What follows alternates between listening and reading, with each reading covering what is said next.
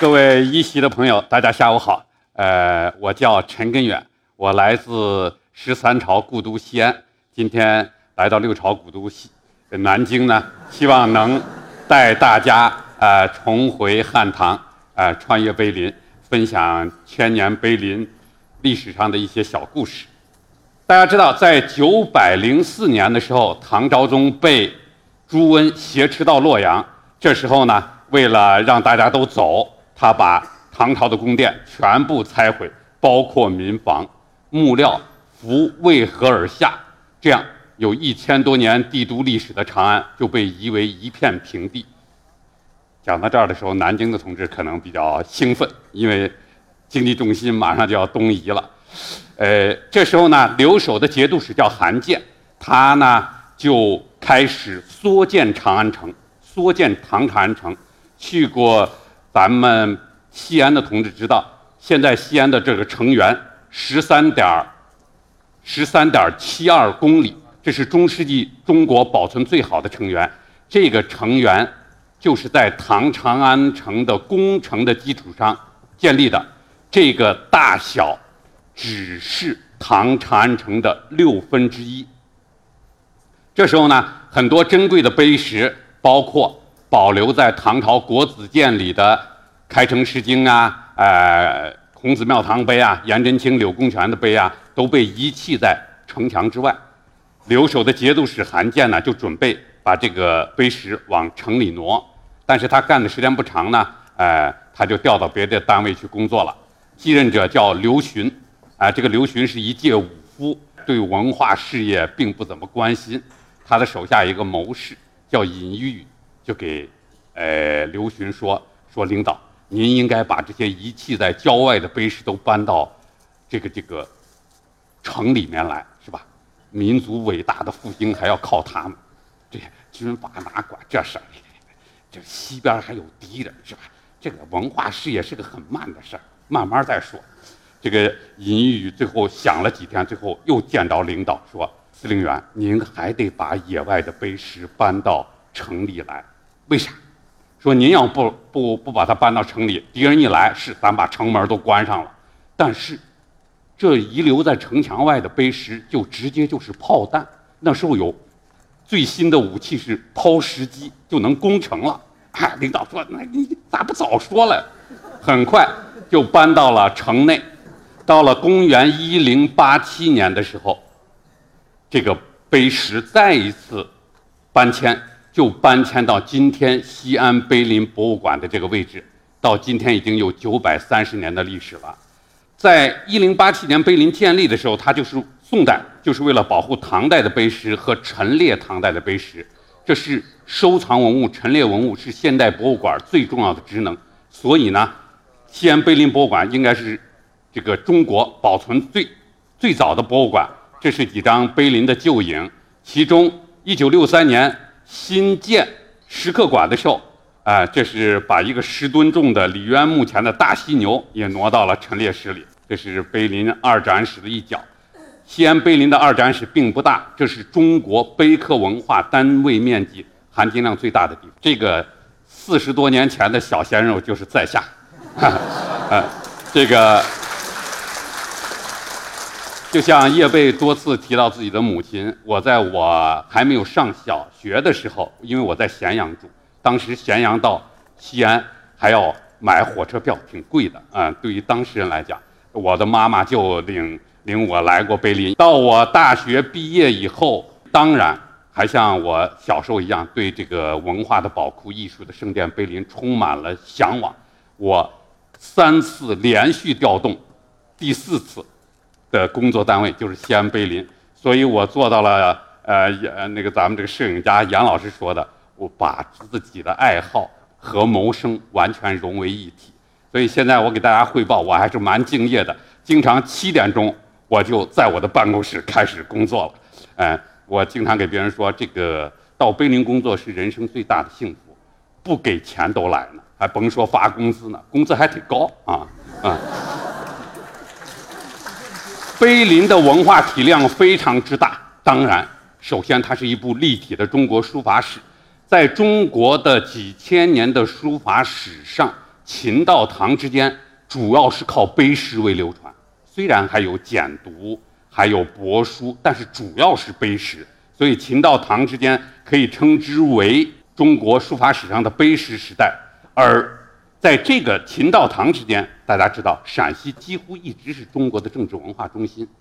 在古代的一元社会里，首都是别的地方根本不可以相提并论的。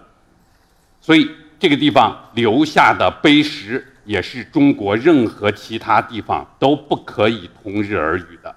比如说，大书法家颜真卿的碑石，在中国任何一个地方，一个碑石就是一个全国重点文物保护单位。西安碑林七个，啊，所以还是蛮牛的啊。呃，大家知道，我们中国书法有篆、隶、楷、行、草几种主要的书体，当然碑林无所不备。毫不夸张地说，中国书法史如果掩去西安碑林的这个名碑，将只剩下一堆残编断简。这个是李斯的小传《一山碑》，当然每一本中国书法史都不可以略过。美有两大范畴，一个是优美，一个是壮美，而曹全碑呢？就是中国秀雅一路，或者说优美一路隶书的中国第一号作品，所以呃，在前几年出中国古代隶书邮票的时候，选了四个汉代的隶书碑，这是其中之一。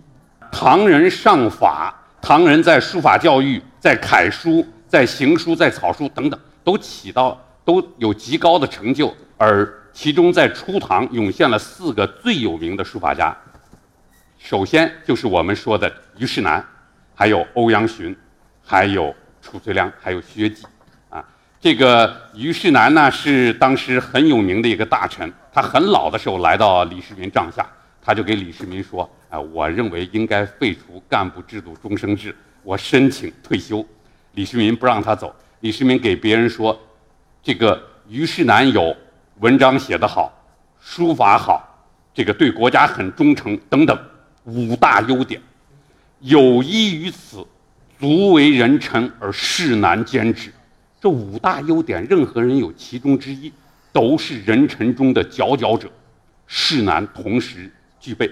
他后来被封为永兴公，说当事人看于永兴如白鹤祥云，人仰丹顶，就是简直是仰望之至啊！李世民对他也非常尊重。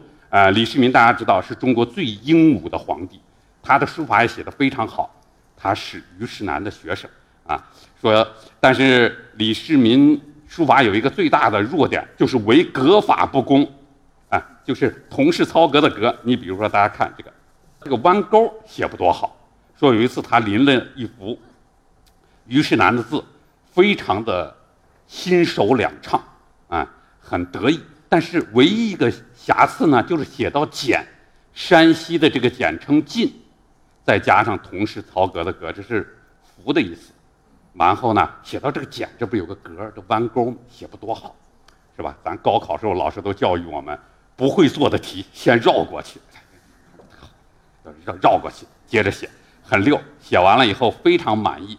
呃，虞世南上朝了，一看，我一看，写的好呀，哎，这咋缺了一笔了？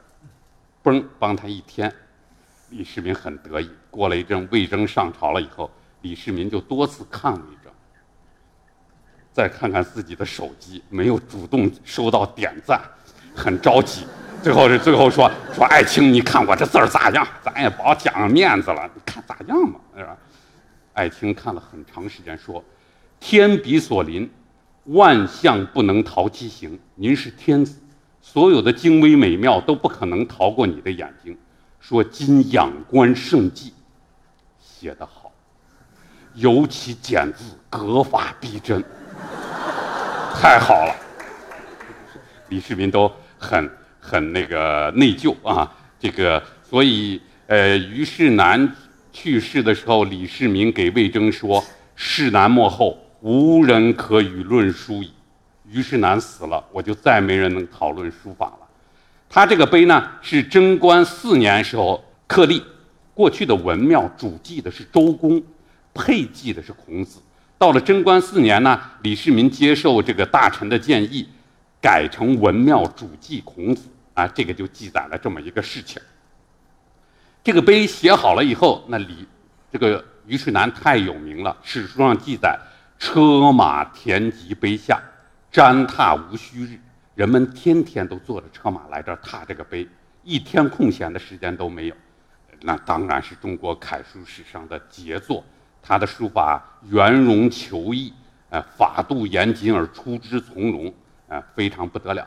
这个断痕大家看看。这个断痕是在一五五六年关中大地震的时候断掉的。这场地震死了八十三万人，啊，非常不得了的一个灾难。这个是初唐四家之一的褚遂良，虞世南去世了，李世民很哀痛，给魏给魏征说：“世南幕后，无人可与论书矣。”魏征就推荐了褚遂良，说：“褚遂良虽然年轻，甚有法则啊。”李世民是书圣王羲之。步到圣坛上的重要的推手，他当时特别喜欢王羲之的书法，也收了非常多。他的第一个任务就交给了褚遂良，你给我把这些都看看，考验考验他。啊，褚遂良这个工作做得特别好，条分缕细，啊，这个呃目光如炬，做得非常好。李世民很满意，说：“立身之道不可无学，遂良博志，深可重也。”所以对褚遂良非常的赞赏。褚遂良。以他的学识，以他的忠诚，以他的踏实，一步步做到了托孤的大臣。李世民在弥留的时候，给褚遂良说：“我的儿子儿媳妇就拜托你了。”完后拉着自己的儿子高宗李治说：“啊，当时是太子，说：‘遂良无忌在，如可无忧矣。’当然。”我特别要提醒大家，李世民说的“我的儿子儿媳妇”，那可不是武则天啊。这个高宗就就任了以后，大家知道，这个胸中的火焰又燃烧了起来，想娶武则天。这个褚遂良当然坚决不同意啊，在朝廷上开会的时候，他就给高宗李治说：“说天下的美女非常多，是吧？你为啥非得娶先帝的老婆来？”这个武则天非常生气，说，在在幕后听到这以后说，何不捕杀此獠？獠就是那个獠牙的獠，反犬旁啊，这个这个这个畜生啊！当然，这个褚遂良这托孤的大臣当不了了，他被一贬再贬，后来他死在爱州，就是今天河内的南边啊。这个，但是他的呃书法确实不朽，人们认为他的书法写的。非常的滋媚，如婵娟美女，不胜罗矣。啊，婵娟美女不胜罗矣，你懂的啊。这个碑林的行书碑也非常之多，你比如说，我给大家呈现的这个大唐怀仁吉王圣教序，当年这个玄奘为了求取真经，多次给国家进出境管理局上出国申请，没有人理他。和尚谁管有没有关系是吧？等了很长时间，玄奘实在等不了，走了是吧？这个他十七年遍历南亚，成为一代高僧。回来的时候背了六百多部经书。当时李世民也不提你当年的私自出国，这不合适，不不提这事儿啊。安排在弘福寺译经，大家看弘福寺沙门怀仁译了一部分，玄奘就申请。让李世民给做了序，所以叫圣教序。这个将近两千字的碑文，碑文最后一部分是《心经》，二百六十字的《心经》，大家知道是中国最简约的佛经。实际上，《心经》有非常多的人翻译。我记得我上中学的时候，我们语文老师，咱们翻译古文，老师给出三个要求：信、雅、达，是吧？翻译外国文学也是这，那还是人家玄奘翻译的好，所以咱我们知道的《心经》都是玄奘翻译的。这个做好了以后呢，这一千多字碑文，弘福寺的沙门怀仁就是玄奘的弟子了，从内府收藏的王羲之书法中一个字儿一个字儿挑出来，把这把这一千多字的碑文集成。据说最后实在找不着这字儿，国家颁诏，谁找着这字儿给多少钱啊，按字说啊，呃，再找不着拿部首拼啊，这个这个这个，总之传说的比较厉害。后来呢，这个碑二十四年集成以后，号称千金帖，非常珍贵。我想提醒大家的是，今天我们看着的王羲之书法，没有一个字儿是王羲之本人写的。比如说，六六年前北京拍卖过一个王羲之的信，叫《平安帖》，就是写了一封手札，二十七个字。这个手札呢是这样的：东晋的王羲之写了，死了。王羲之死了八百年，到南宋，南宋人临摹的。至于临摹的是原迹，还是临摹的已经是照着临摹本临了，我们不知道，我们就当它是原迹，是吧？南宋临摹又传八百年，传到六年前，在北京，二十七个字，大家猜卖多少钱？三亿人民币，所以这太珍贵了，艺少真迹，贤萃其中啊！这是书法史上最有名的作品。嗯，碑林还有很多帝王的书法了，比如说康熙帝，比如说我们这个呃玄宗皇帝李隆基，啊，李隆基是中国很有才华的一个皇帝，他是梨园的祖师爷。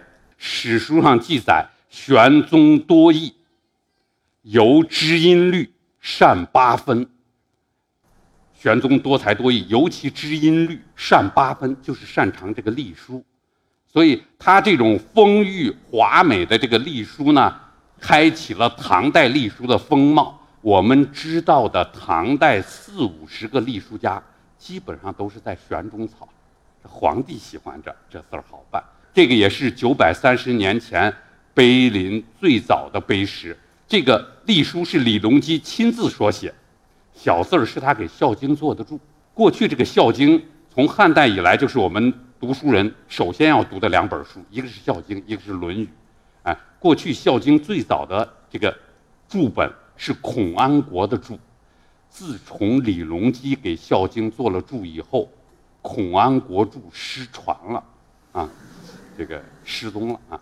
盛唐的时候是中国当然是顶峰时期，盛唐之音。如果我们在诗歌中举出杜甫，那么书法中就是颜真卿。如果我们在诗歌中举出这个李太白，我们在书法中就看到了张旭、颜真卿。中国书法史上，我认为几乎是雅圣。他的书法丰壮、醇厚、含蓄又充满力量，这是儒家最推崇的精神。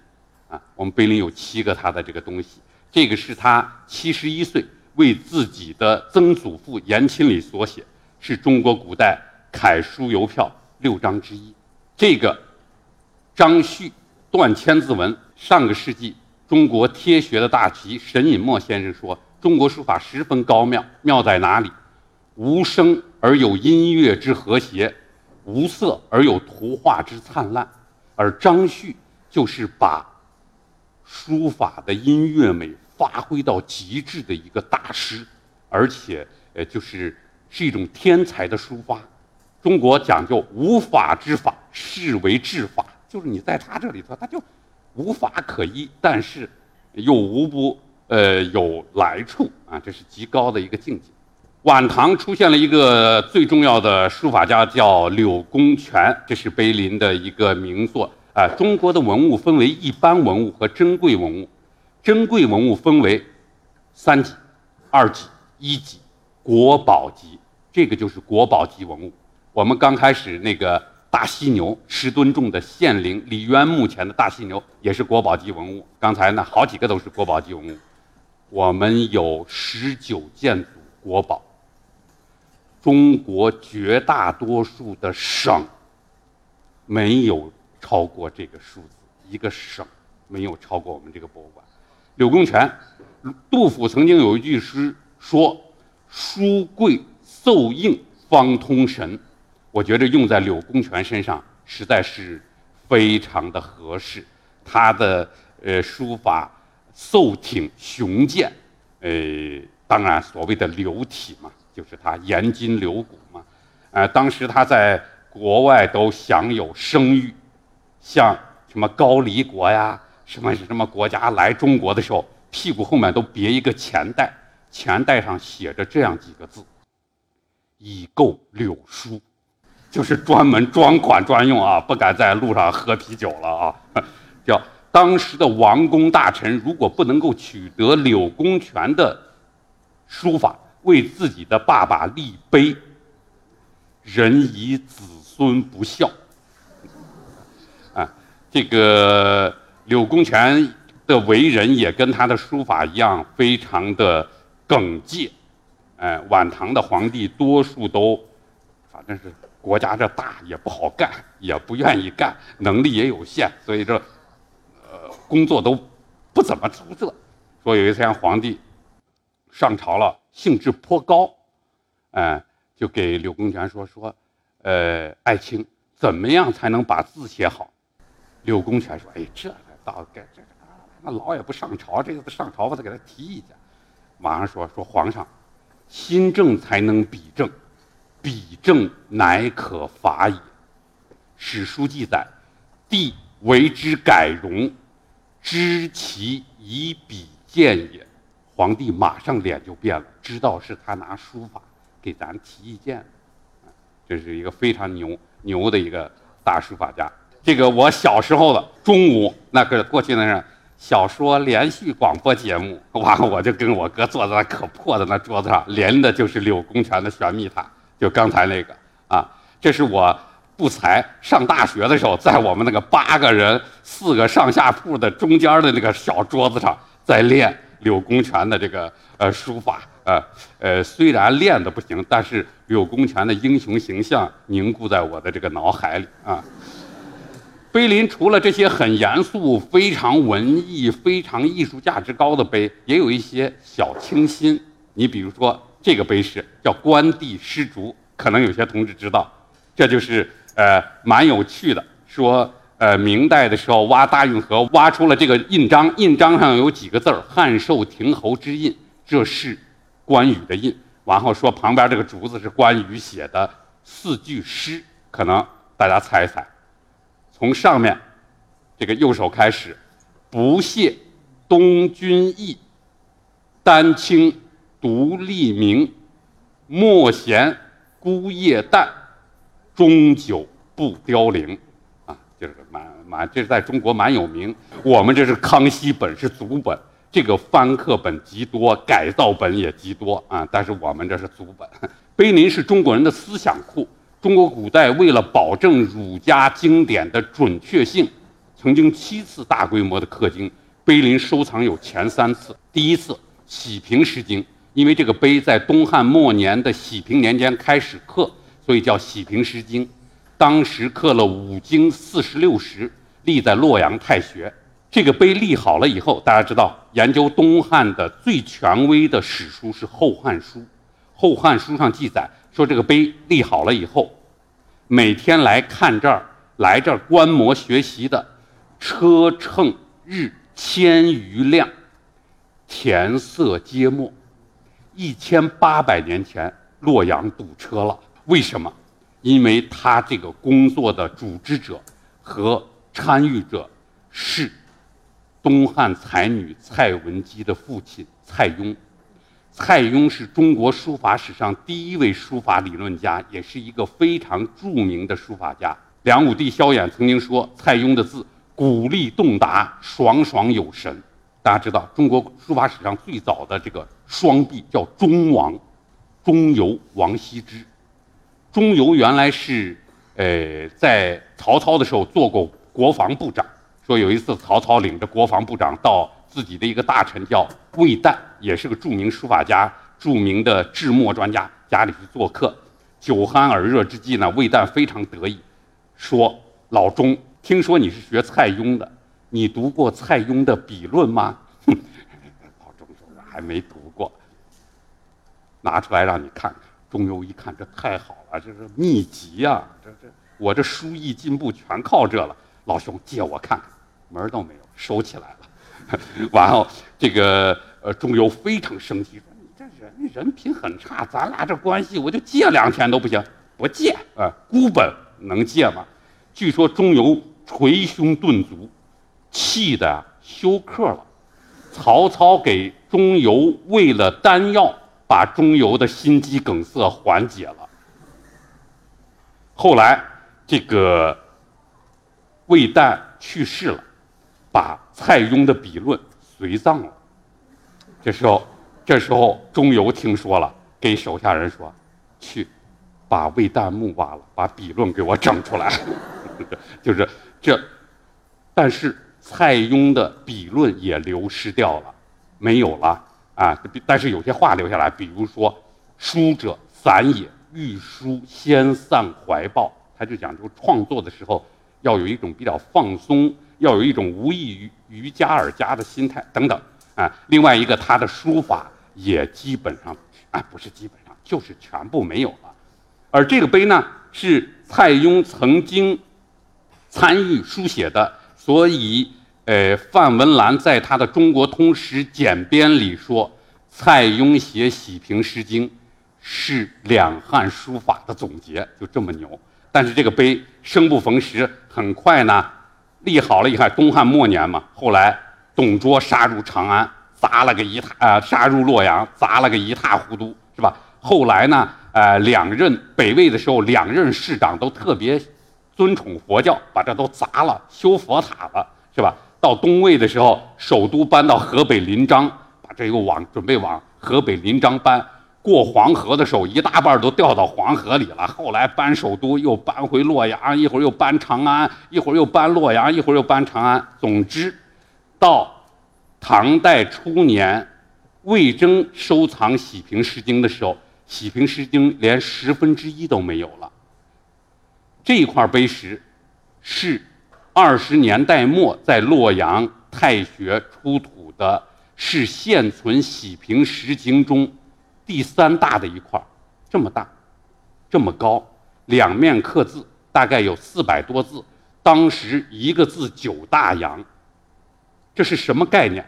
四千大洋啊！买了这块于右任，民国政府监察院的院长，当时国民党的一个元老叫李根源，在洛阳跟他一块开国事会议，他买了九十三个唐墓志，其中包括王之涣的墓志。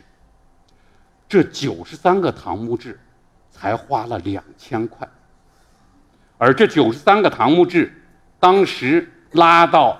江苏省的省会苏州的时候，拉了两火车皮，就这么大一块，购买四火车皮的唐墓志。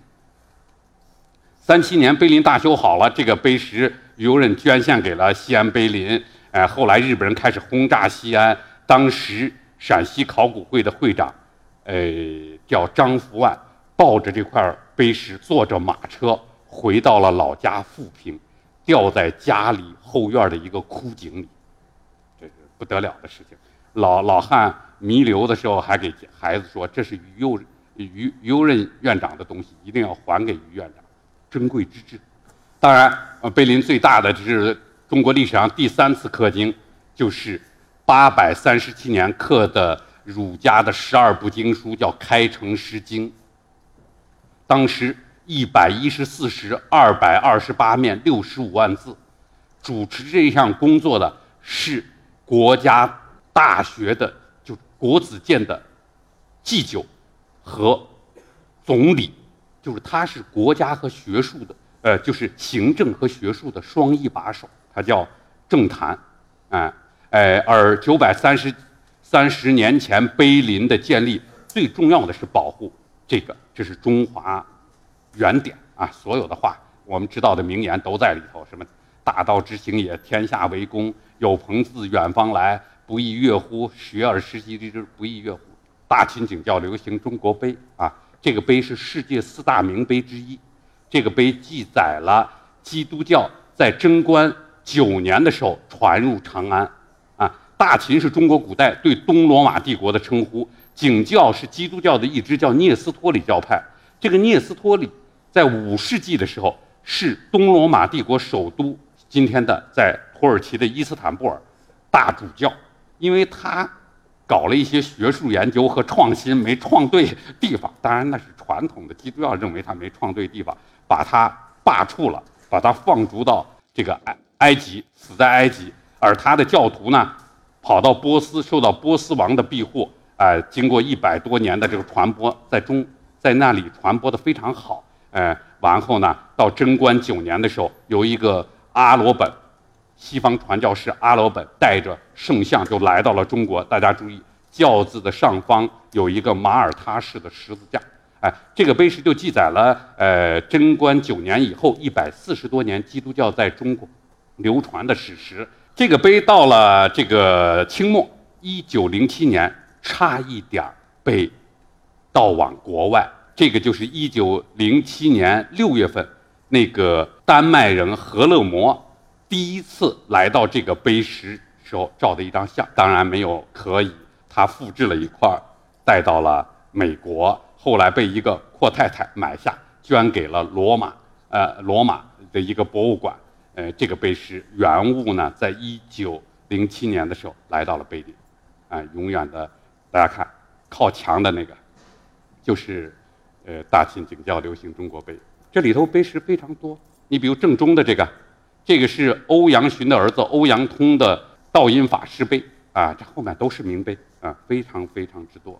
当然，一九六三年的时候，我们碑林建立了西安石刻艺术陈列室，收纳了包括昭陵六骏、建陵的石溪在内的中国汉唐最顶级的雕塑，那是中国室内大型石古代石刻陈列第一家。啊，这个昭陵六骏大家知道，李世民统一全国骑过的六匹战马，这个当年阎立本、画圣阎立本都参与过这个创作，你有些马身上都身中九箭。啊中国浮雕艺术的压卷之作，其中两个最完整的，大家注意，最完整的两个，最底下这个和这个有人儿这个，上市一百一十多年前被盗往美国，现在在宾夕法尼亚大学，剩下的四个是四个国宝。我们的时间很紧，碑林是一个呃一部很大啊很重也是非常有趣的书。希望大家有机会可以去那看一看。你走在碑林中间呢，你也许会碰着王羲之，你也许会听到孔子在呃传道授业解惑，你也许会看到颜真卿在挥毫。我想那是人生的一个盛宴，是我们此生决然不可以错过的地方。非常欢迎大家，谢谢。